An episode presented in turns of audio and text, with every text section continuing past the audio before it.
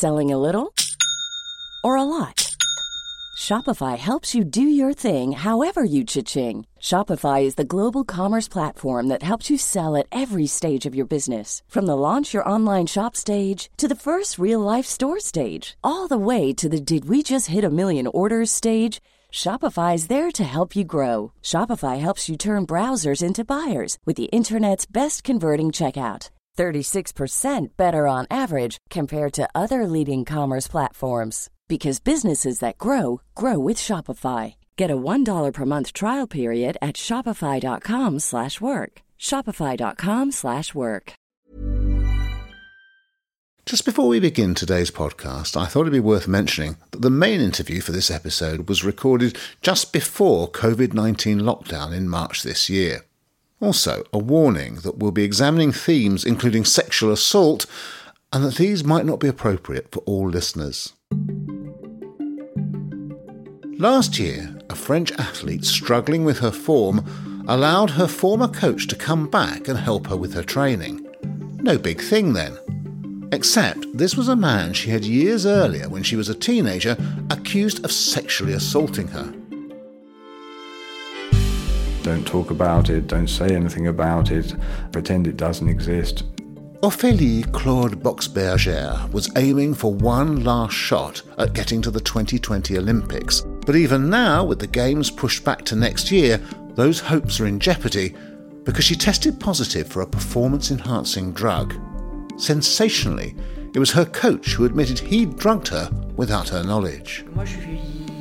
I am very angry because it's not a case of doping, it's a case of jealousy. This is a story of abuse with a twist. This month, UK Sport revealed one in ten athletes had witnessed inappropriate behaviour from coaches or officials. So perhaps there are lessons we can learn here in Britain from L'Affaire Claude Boxberger. You're listening to Stories of Our Times from the Times and the Sunday Times. I'm David Aaronovitch.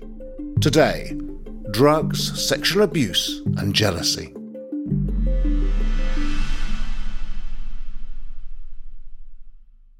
Last year, the top French athlete Ophélie Claude Boxberger answered a knock on her door. J'ai déjà eu euh, la FLD qui est venue en premier. The French anti doping agency came first. They showed me a document which said there'd been a positive result. Euh, She'd tested positive for EPO, the same drug that cyclist Lance Armstrong was found guilty of using. It was, she said, a terrible surprise.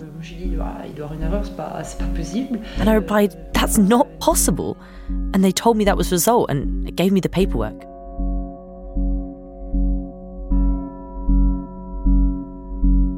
After a disappointing World Athletics Championships, Claude Boxberger had been turning for redemption to the Olympics. But now, aged 31 and facing a drugs ban, it seemed her career was done. Just another depressing case of an athlete found cheating, then. The Times Paris correspondent Adam Sage came across the story one evening at home in his kitchen. It was a Sunday night, I think it was in December, when I was doing the washing up and listening to a radio station, RMC. Did a very long interview with her, and she was talking away rather nervously, but unfolding this extraordinary story. And I was just stopped doing the washing up and was listening to this story on the radio, and I thought, wow, that's just astonishing. Can you take me through where you found her? She lives in Montbéliard, which is a small provincial town in eastern France. They got the train there. It was really deep, quiet, provincial France, and she lives in a little house at the end of the road. Very nervous, really, when we were talking, and we spent about an hour and a half, two hours together. I always felt that she was really struggling to keep control of her emotions, struggling to stop it all spilling out. She's had a successful career as an athlete, but a very tough life. So she didn't feel to you like somebody who was just rehearsing a story she'd told many times. There was definitely, to me, an element of fragility. One more question or the wrong question, and she's just going to burst into tears and the control's going to go. Now, you knew something about her before you actually went. Ophélie Claude Boxberger was born and brought up in Montbéliard, in this very quiet provincial town, by her mother. She was the daughter of Jacky Boxberger, the famous middle distance runner. He competed in the Olympics four times. He was a big name in France, a household name. She was aged 12 when he was killed on a safari in Kenya he had been urging Ophélie to take up athletics. I mean, she was a very talented child, and he'd been saying, try running, try following me in running. And she decided to do that and to join the local athletics club in September after the school holidays, but I was keeping that as a surprise for him, had never told him. Je gagnais les crosses en scolaire, au collège, au lycée, je gagnais, j'étais forte en course à pied. I always won the cross-country euh, races at school, but I wasn't a member of a club. I decided to join an athletics club in September 2001, but sadly, my father died that August, so he never knew. It's sad because I'd wanted to surprise him, and it's very painful to me that he never saw me run. It was a dream of mine. There's something really poignant here. I imagine she would have uh, hero worship because he was a very famous athlete. Says to her just before he is killed, you should take up athletics she's about to, it's a surprise for him, and then he's killed. It's the sort of thing that shapes your whole life, really, isn't it? There is a sense in which she's always been running after him, I think, trying to live up to his memory and his performances. And I think it left her very vulnerable somehow. She took up athletics in the local club in Montbéliard, quickly became very dependent on her coach his name was Alain Flaccus. He was a local coach, paid a lot of attention to her. So let's generalize for a, a, a moment, Adam. Uh, how common is this kind of relationship in France? Uh, the older man acting as the mentor to the younger woman professionally and in other disciplines? It's a hidden part of sport in general, but we're seeing it now in France that there are a whole series of cases that show how, just how male coaches, essentially elderly male coaches, do become extremely preeminent in the lives of young athletes. And, and if they have a manipulative tendency, then manipulation is often the result with some very, very unpleasant consequences. So, what did Ophélie tell you about how the relationship between her and Alain Flaccus developed? He ended up in a relationship with her mother. I don't think he lived with her mother, but he spent a lot of time with her mother and they were together as a couple. He'd go on holiday with her, for instance, spend a lot of time at the house, and then there was the relationship at the sports club. He was not just her coach by then, he was effectively her stepfather. He was something like that. It was a relationship that was going from the athletics club to the home life. I mean, it was all encompassing, really. She says that fairly quickly, from the age of 13 or so, he started sexually abusing her. He denies that. She says that it went on for four years at the athletics club, at home, on holiday. J'en avais parlé à ma maman. Euh, and it's true, my mother knew about it. She had seen things because he touched me during family holidays. She says that her mother was aware of it but turned a blind eye to it. She started talking about it openly at the age of 17. She told her mother, she told the chairman of her athletics club. And how did her mother react when she did actually make it public? Euh, my mother and grandmother were ashamed and didn't want me to file a lawsuit. It was taboo, and my family were ashamed they didn't want anyone to know. They said, shut up and don't talk about it. Don't tell anyone outside the family. If you do, it will bring shame on the whole family. So the mother who stayed with Alain Flaccus, who her daughter was accusing of abusing her, essentially tried to cover it up. It must have taken some courage for her at the age of 17, given all that, to go public. You hear these stories, but the girls wouldn't speak out about shame. It's a taboo subject in sport. She told the chairman of our local athletics club and the athletics club for whom she ran, he alerted local prosecutors, said, I think we've got a problem with this coach, you should do something about it. Euh, At the time, I was ashamed and didn't want to file a lawsuit because I was ashamed and I didn't want anyone to know. I was 17. The prosecutors took no action. The only concrete result of what Ophélie Claude did then at the age of 17 was that there was an internal French Athletics Federation investigation which suspended him for six months. So, in what year was he suspended? It was 2008. His official formal coaching career came to an end then. Now, how did Flaccus react to the charges she made? He's always denied them and continues to deny them. Was there any independent evidence of the possibility of that relationship? Alain Flaccus wrote to her. He wrote me letters and said he was in love with me, that when he touched me, they were acts of love and weren't intended to hurt me. I still have the letters somewhere, but I'd find it very difficult to reread them. He never, in those letters, as far as I know, specifically admitted to sexual abuse. He did say in them something like he might have done or said things that might be misinterpreted. What was the more public reaction to her claims at that time? She says that there was an article in the local newspaper L'Est Républicain uh, which said that there was a coach at the athletics club who had been accused of sexual abuse and that there were rumours flying around. It didn't name him, didn't name her, and that was it.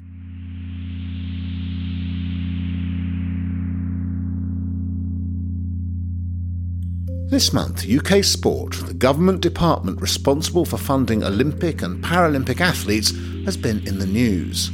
A study revealed only 49% of athletes who responded to a survey said they were confident misbehaviour from coaches and staff would lead to action. That's down from 64% just three years ago and follows the response to a series of bullying scandals. The body says it's under no illusion more work needs to be done to provide reassurance to athletes. It appears they're also acknowledging this problem across the channel. This is a subject that has long been brushed under the carpet in France. Very little talk about it publicly. I think in the police or prosecutors or any of the institutional actors who might be able to do something about it, really you have to fast forward to the last six months, perhaps, for it all of a sudden to become an issue in France with cases coming out. But back then, I think the reaction of Ophélie Claude Boxberger's mother and grandmother don't talk about it, don't say anything about it, pretend it doesn't exist. You could take that as a pretty general, stereotypical French reaction. Now, there she is at 17. She's made this complaint. What does she then do? She cut all her links with her family for a decade. She changed her coach. She went on with her career. She did see her mother and grandmother from time to time, but very, very rarely. I cut links with my whole family for more than 10 years because I didn't want to have a direct relationship with Alain Flaccus. I saw my mother very rarely. She came from time to time to see my competitions, but there was no mother daughter relationship during those 10 years. There were no Christmas meals, no holidays together, and she was really uh, living a separate life from the rest of her family. Selling a little or a lot? Shopify helps you do your thing however you cha-ching. Shopify is the global commerce platform that helps you sell at every stage of your business. From the launch your online shop stage to the first real life store stage, all the way to the did we just hit a million orders stage.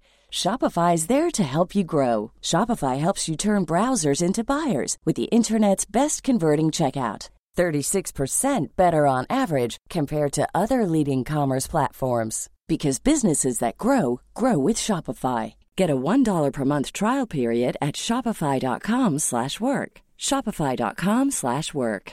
Ready to pop the question? The jewelers at bluenile.com have got sparkle down to a science with beautiful lab-grown diamonds worthy of your most brilliant moments. Their lab-grown diamonds are independently graded and guaranteed identical to natural diamonds, and they're ready to ship to your door. Go to Bluenile.com and use promo code LISTEN to get $50 off your purchase of $500 or more. That's code LISTEN at Bluenile.com for $50 off. Bluenile.com code LISTEN.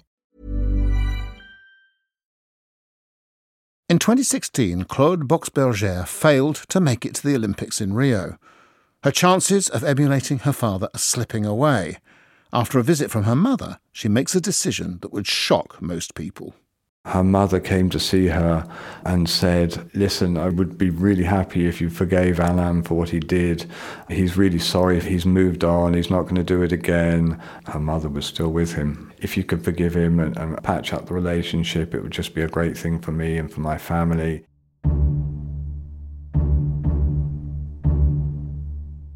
At this point last year, Ophélie had no coach, was trying to coach herself, and the mother said, Well, listen, Alain can come back and just coach you in an informal way, going out with you on the bicycle while you're running beside him. It would be a help to you. Incredibly, Ophélie Claude Boxberger said yes.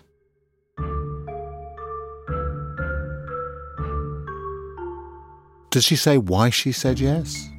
Euh, that is what is hard in the world of sport. You want to become a champion so much that you are capable of putting your life as a woman in brackets. And I think that's exactly what she did. Somehow she managed to push the rest of it, the abuse allegations, everything else, into the back of her mind. The problem when you are a sportsman or sportswoman is that you see your career as more important than anything else. I saw the champion I could become, and I drew a curtain over all of that, saying, Look, it's your sporting career.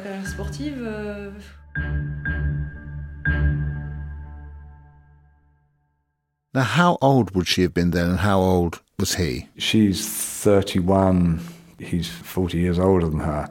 He's in his early 70s. That's right.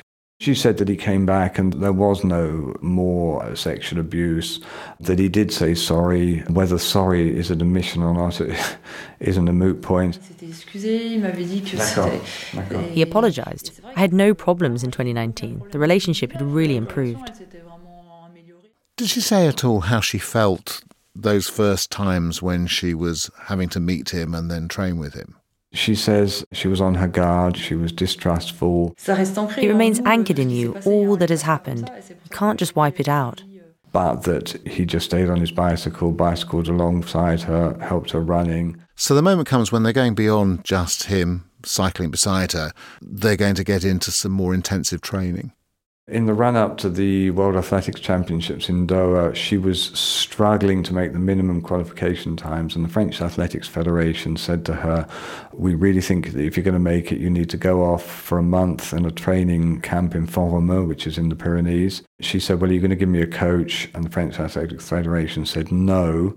Alain Flaccus said, Well, you haven't got a formal coach, it'd be very difficult to go off to this training camp on your own. I'll come with you. And there again, she said yes. So the woman with the man she said abused her when she was a child, when he was a coach, and who was with her mother, she then later effectively finds herself in a small apartment with him sleeping in the same apartment. Exactly. And no one is telling her there's a problem here, not her mother, not her grandmother, nor the French Athletics Federation. Does she have at this stage anyone else in her life? She was in a new relationship with Jean Michel Serra, who was the French Athletics Federation team doctor. Serra visited her from time to time in Font-Romeu. In the Pyrenees? In the Pyrenees, exactly. During those visits from him, it was obvious to her that something was wrong with Flaccus because he showed sort of childish jealousy. It's difficult. I had to cohabit with him, and he was jealous. Euh, and it manifested itself with stupid behavior. Jean Michel would give me presents, he gave me flowers, and he'd take them away. Jean Michel gave me a box of chocolates, and he ate all of them. He even took a dress that Jean Michel had given me. He threatened to leave, but if he left, I couldn't have carried on training. So, somehow or other, they muddle through this camp in the Pyrenees. Yes. And does she qualify for the World Championships? She made it in the end. She qualified for Doha in the autumn and she went there and produced her worst performance of the season. It was an all round disaster. Came home, started preparing to try to qualify for the Olympics.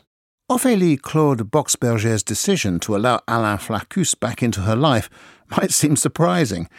What we now know happened at that training camp in the Pyrenees is incredible. Beginning of November, She was sitting at home and there was a knock at the door. She opened the door and there were, I think, three officials from the French anti doping agency to say that she'd been tested positive for EPO, performance enhancing product. She told me she looked at them in amazement. You, there's got to be a mistake. I went to the athletics championship and I performed worst performance of the season. Do a counter check. It's not possible. She said there were three gendarmes that searched her house, three other gendarmes that searched her mother's house, and three more that uh, went to question Jean Michel Serra, who was on a train to Paris, who was told to get off a train in Burgundy. So their early suspicions obviously are that her boyfriend, the French team doctor, has connived with her to try and get a better performance in Doha. Yes, I mean, it was an obvious scenario completely, yeah. But then it emerged that that wasn't the story. Ten days later, she got a telephone call from her mother who said, Alain Flaccus has just come to my home and said that he was the one who injected you with the doping substances while you were dozing, while he was massaging you at the training camp in the Pyrenees. This story is crazy because in the evening my mother called me. I'd been at the police station and she told me it's Alain who is responsible for the result. But because she's in a relationship with him, she said no one must know, don't tell anyone. But because of what had happened in the past, I called the police to tell them what my mother had just said. The police then went and questioned Alain Flaccus he confirmed the same story in an interview that he gave to the local newspaper, told them what he told the police is that he bought two syringes at a car park in Andorra whilst Ophélie was semi-sleeping. He'd taken one out in the training camp, injected it into her hip and then thrown it in the bin. It woke me up and I asked him what he was doing. He said, I pinched you or I scratched you. I could never imagine that someone could do something like this. She never thought anything of it. He says that the second syringe he never used, he threw it away. Every way you look at the story, it feels slightly unbelievable. What on earth would have been his motivation? What he told police and what he told the local French newspaper was that he was jealous of Jean Michel Serra, her boyfriend. He knew that Jean Michel Serra would be the prime suspect and that he'd acted out of jealousy. I am very angry because it's not a case of doping, it's a case of jealousy. What did you feel about the story as she told it to you? Obviously, you can wonder and ask, did she know? Is it true that she had no idea? I don't know. I can only repeat what she says, but the questions being asked by the investigators are legitimate. Obviously, as a journalist, it's something that you come across often when you talk to women who have been sexually abused, that there is an element of control and manipulation. Have there been other stories coming out at the same time about French sport? There's been a flood of similar stories that began with what Ophélie Claude Boxberger said, one sport after another is being affected by allegations of sexual abuse in quite extraordinary way. I mean, we've had athletics, ice skating, swimming, mountaineering, skiing, gymnastics, horse riding. Do you think there are any implications for us here in Britain? I think there are young women in many fields with an older male mentor. That can be in sport, but it's not only in sport. If you're pinning your aspirations and your ambitions somehow on that man, you're vulnerable. I say younger women, you know, young boy as well. Of course, it's the same thing. You're vulnerable and you're probably not going to react the same way as other teenagers may react to behavior that is unacceptable. Let's talk about what happens now to the principals. Alain Flaccus, what does his future look like? He's under investigation over the doping allegations. The probability is that he will be at least charged. He potentially could go to prison. Ophélie Claude Boxberger told me that he no longer has any contact with her family. He's a pretty lonely old man, I would think. Now, As for Ophélie herself, she's been suspended from running pending a full investigation by the anti doping agency. She hopes that the suspension will be lifted. Tokyo is really my objective, so I'm stuck.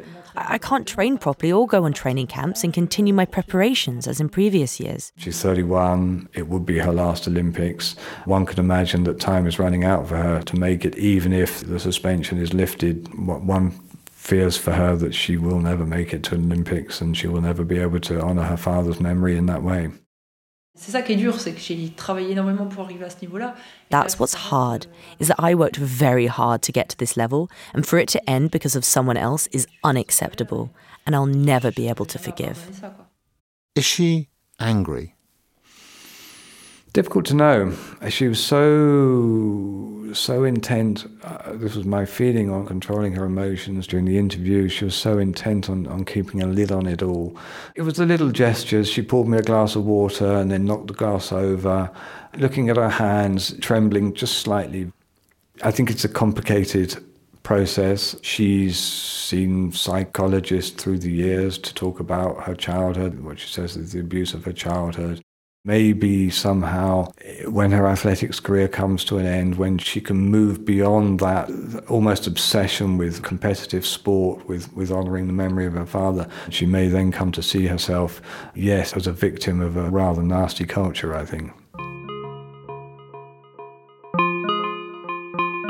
Since recording this podcast, Alain Flaccus has retracted his confession and says he made it up to save Claude Boxberger's career. However, she has filed a criminal lawsuit against him for allegedly poisoning her. The hearing is scheduled in November.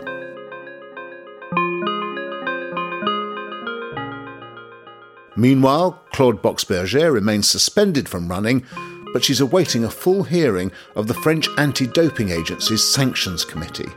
Due to coronavirus, the Olympics scheduled this year will now take place next July. We hope.